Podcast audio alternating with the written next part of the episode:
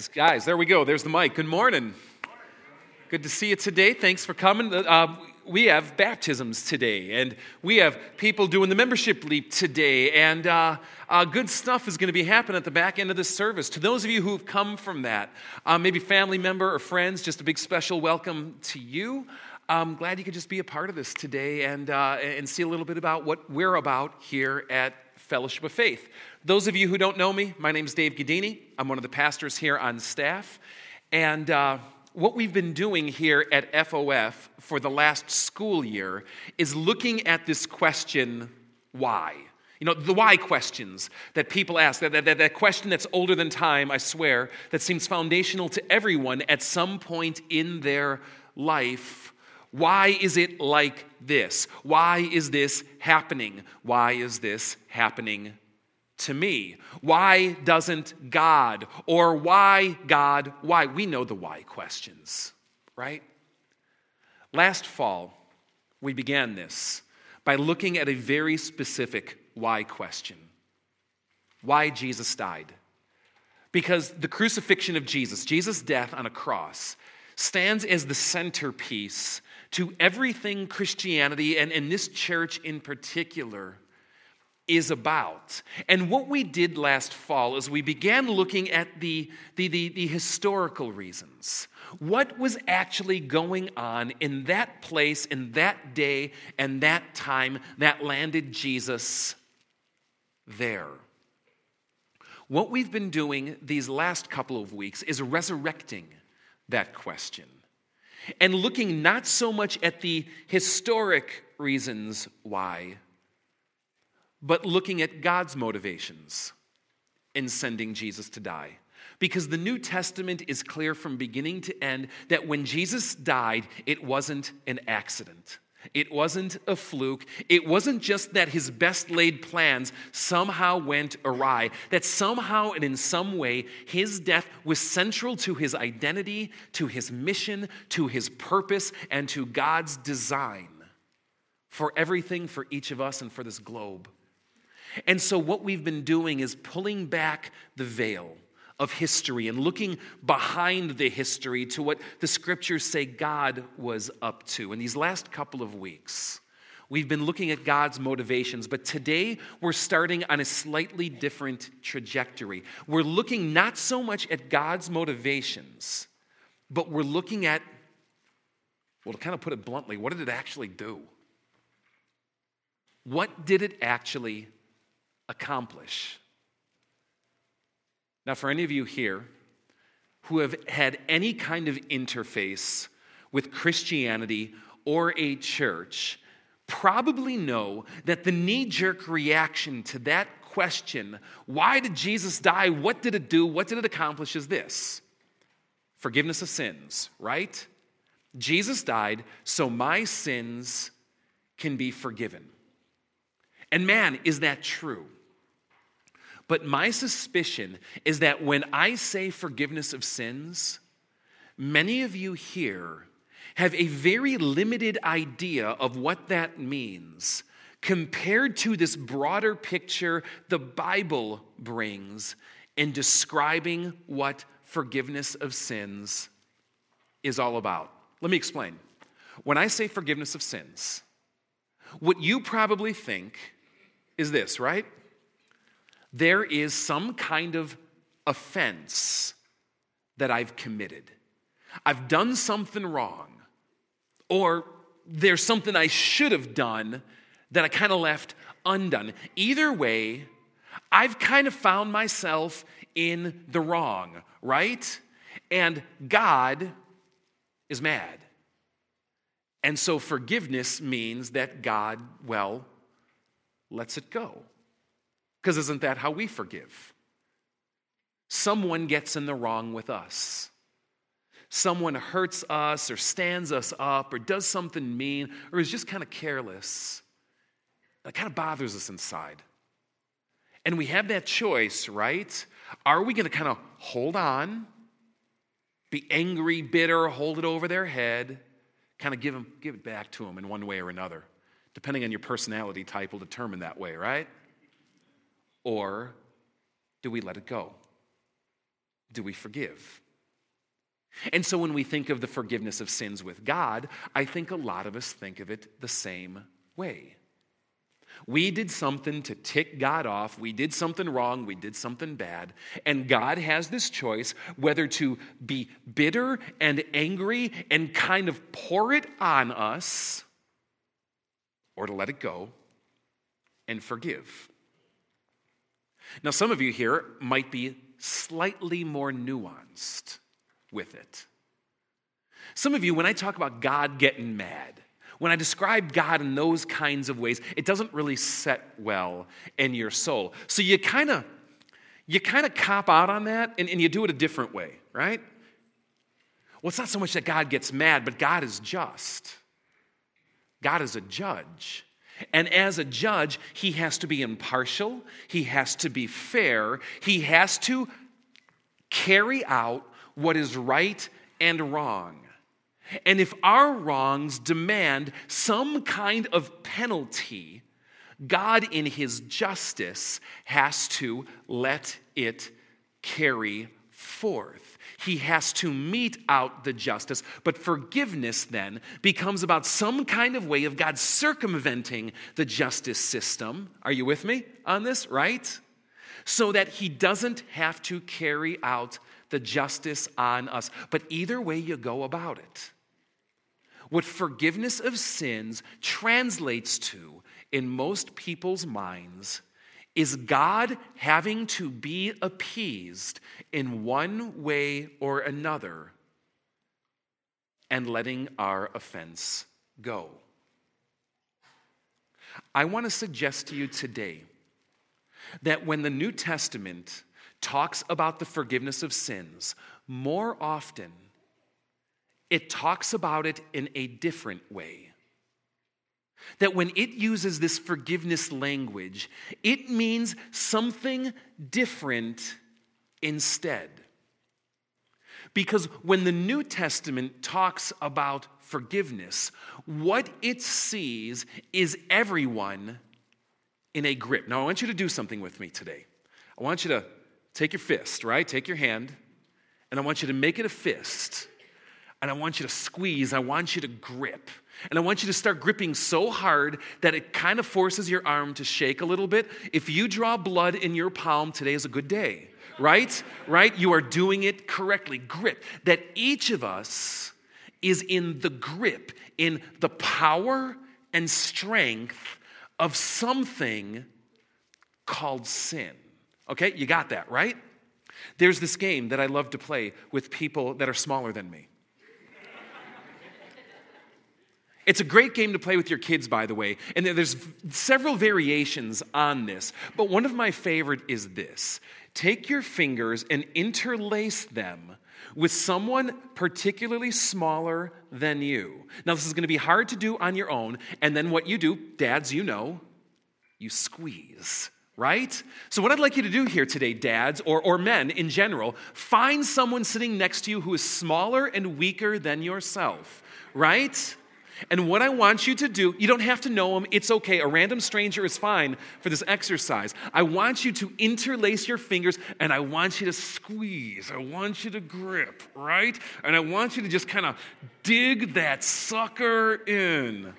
Ah, oh, it feels good, doesn't it? It doesn't it? Oh, yeah.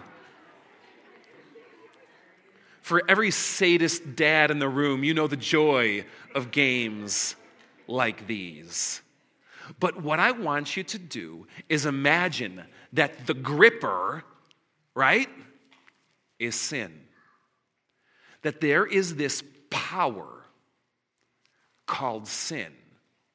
And sometimes the New Testament will talk about the power of sin. Sometimes the New Testament will talk about the powers that stand behind and do sin. But either way, there is a power that has each of us in its grip.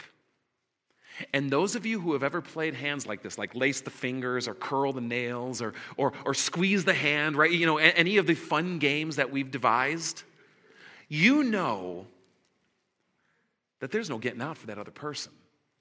Better put, those of you who have grown up being the victim of such games to your older brothers and cousins and uncles and fathers and friends, know that when they have you in their grip, you are completely at their mercy. There is no hope. You can fight back. You're not strong enough. You can try to escape.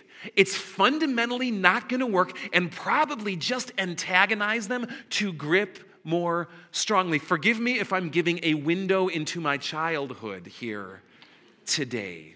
But you who have experienced the grip know that you are completely at the mercy, hoping, pleading, that if you scream uncle loud enough, if you beg and plead loud enough, they might just release their grip. Now, when the game is played with someone who loves you, it's a game. But what about when the person who has you in their grip hates you, finds delight in humiliating you, finds joy in actually causing you real pain?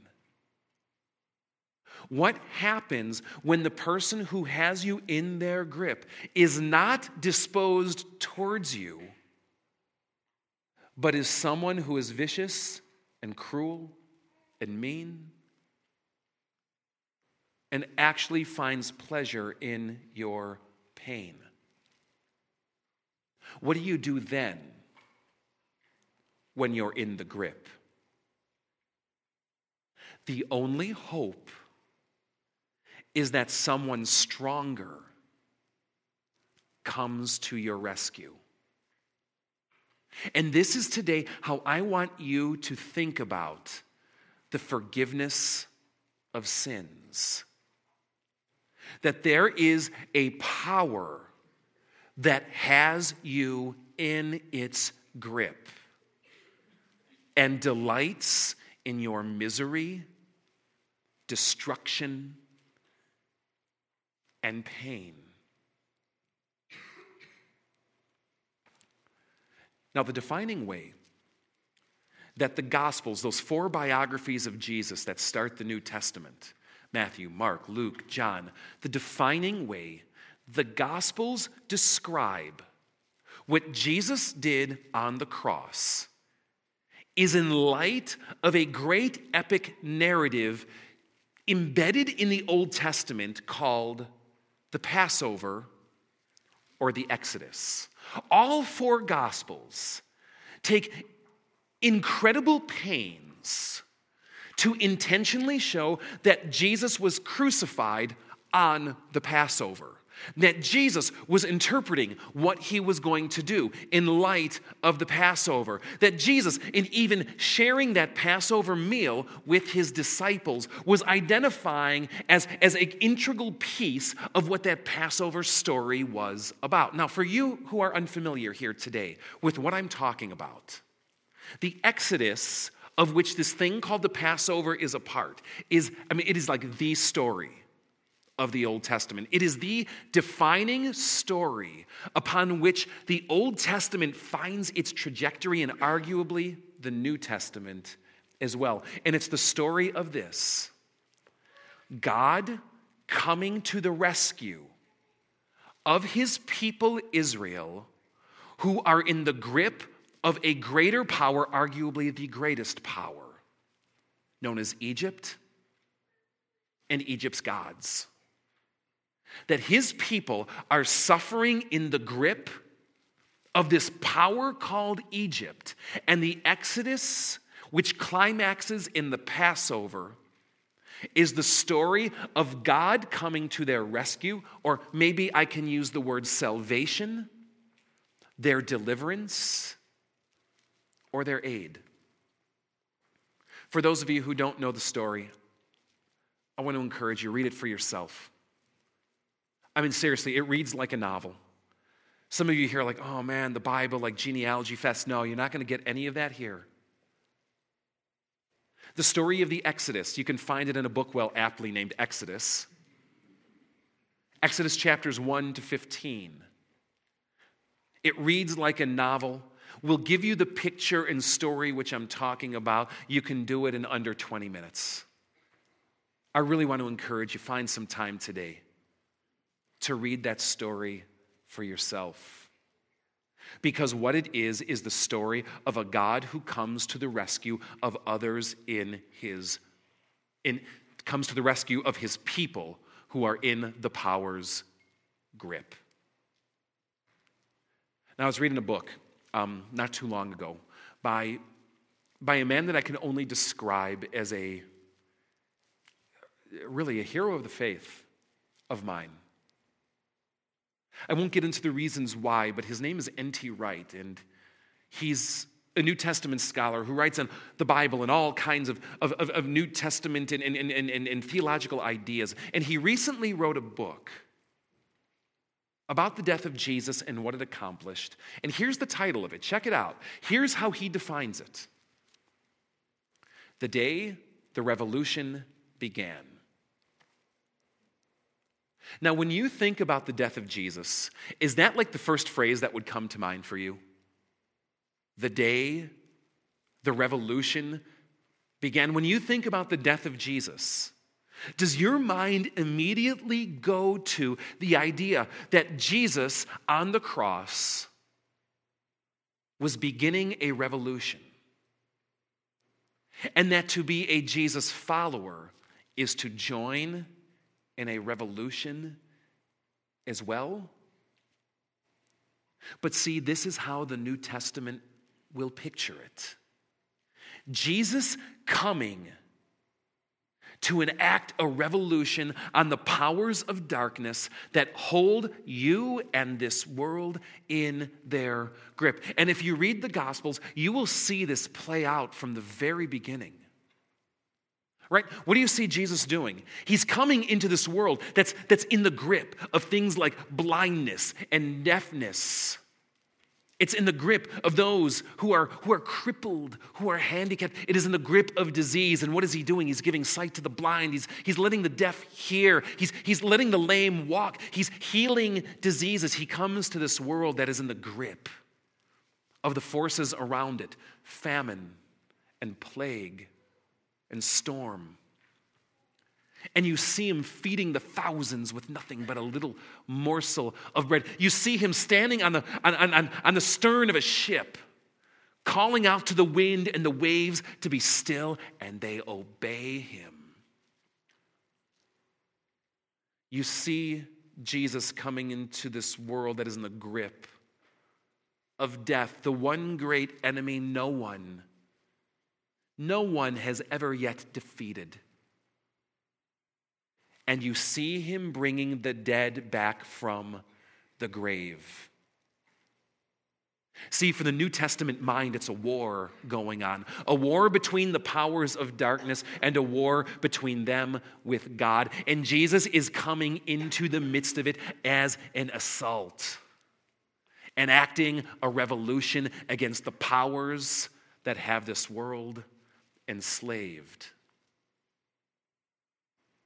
It comes to a head, I think, most explicitly as Jesus comes face to face again and again with those who are, who are demon-possessed, particularly held in the grip of, of, of powers of darkness that stand behind the powers of this world. And time and again, he beats them, he defeats them, he casts them out, he sends them to the abyss. He takes over their turf. He breaks the fingers of the devil who holds people in his grip. And through the Gospels, this builds further and further so that by the time you reach the cross, the New Testament writers are inviting us not to see defeat, not to see something that went, oh man, we didn't see that one coming, that went bad. No, what they're inviting us to see is the ultimate victory of the revolutionary the ultimate victory of all. As Mark's gospel will even put it, that when you see Jesus on his cross, you see him reigning from his throne over all the powers of darkness, breaking their grip once and for all. Now, of course, anyone who would have actually like seen this in its day would think I was like absolutely nuts for like even suggesting this. Because how is a broken, battered, tortured man victory? I mean, here's Jesus. He's pinned up, strung up, nailed up, unable to move, suffering at the hands of his tormentors, at the mercy of any power that chose to do with him anything they wished. And nailed there, unable to do anything about it. Victory? Yeah, I'll tell you whose victory it looks like. Rome's victory. The power of darkness. Its victory. The defeat of the once great king. But see, Jesus was clear throughout his ministry, knowing his disciples wouldn't know what this means. And the New Testament writers are clear after that where we see defeat, God spelled victory, that the conquered one in that moment was the conqueror, that the victim was the victor, that the powers of darkness on that cross were having their grip broken forever. And that's why every time you read the New Testament and it starts talking about the cross, it almost has like this weird gleeful joy. And I don't mean like the sadistic gleeful joy of a dad doing the grip to his kid. No, I mean like this gleeful joy that this is not about defeat, but this is about victory. Let me show you some words here today. Words taken right from the New Testament, ways that different New Testament writers describe what Jesus' death is all about. Victory, conquerors, triumphal procession, overcoming. I love how Paul puts it when he's reflecting on the cross. He gives us victory, he writes. God gives us victory through our Lord Jesus Christ. I love how the letter to the Romans puts it. In reflecting on all that the powers can throw your way, what shall we say, he writes, shall trouble or hardship or persecution, shall famine or nakedness or danger or sword or anything else you can conjure in your mind that the dark powers use? Shall any of these separate us from the love of God? No, he cries. No, in all these things, we are more than conquerors through him who loved us, because on the cross, the grip has been broken forever. Other writers will even go on to describe what it means to be one who suffers for Christ, one who is led in triumphal procession behind Jesus. Triumphal procession, showing off and bragging about the spoils of war earned from a cross. I think of that last book of the New Testament called Revelation. It's a letter, or seven letters, actually, to seven churches in just in the thick of the grip of the powers. And every time it gives this promise to him who overcomes, this promise of victory assured in him. Paul, on one occasion, will write it this way. He'll say, and having disarmed the powers and authorities, Jesus made a public spectacle of them, triumphing over them by the cross. Does it look that way? Does it look that way? To anyone standing there, it looks like they made a spectacle of him, triumphing over him by the cross. That's not what Paul has to say. It's like he's saying when Jesus was hanging there, suffering the worst, arguably the worst, that the dark powers can throw at a human being, the worst suffering, the worst fate, the worst degradation, the worst exploitation, the worst enslavement and humiliation that humanity, I think, has ever devised. Paul's saying it's like Jesus is there, feeling the brunt in suffering it all, going, is this all you've got? Is this the worst you can do? Oh, dark powers, you ain't got nothing on me. Or as Master Kenobi once said, strike me down, Darth, and I shall become more powerful than you can ever imagine. And what the New Testament proclaims about Jesus' death is this is not defeat, but victory for a world and every person caught in the grip. Which means for every conversion, for every baptism, for every act of repentance on your part, every, let me translate, turning to him, the dark powers of this world have no choice but to loosen their grip on you, to retract their claws from your soul, because their power has been broken in him. In Jesus, you can look at the powers of this world and say, do your worst, because your hand is broken. You no longer lay claim to me in your grip. And that's why Jesus died.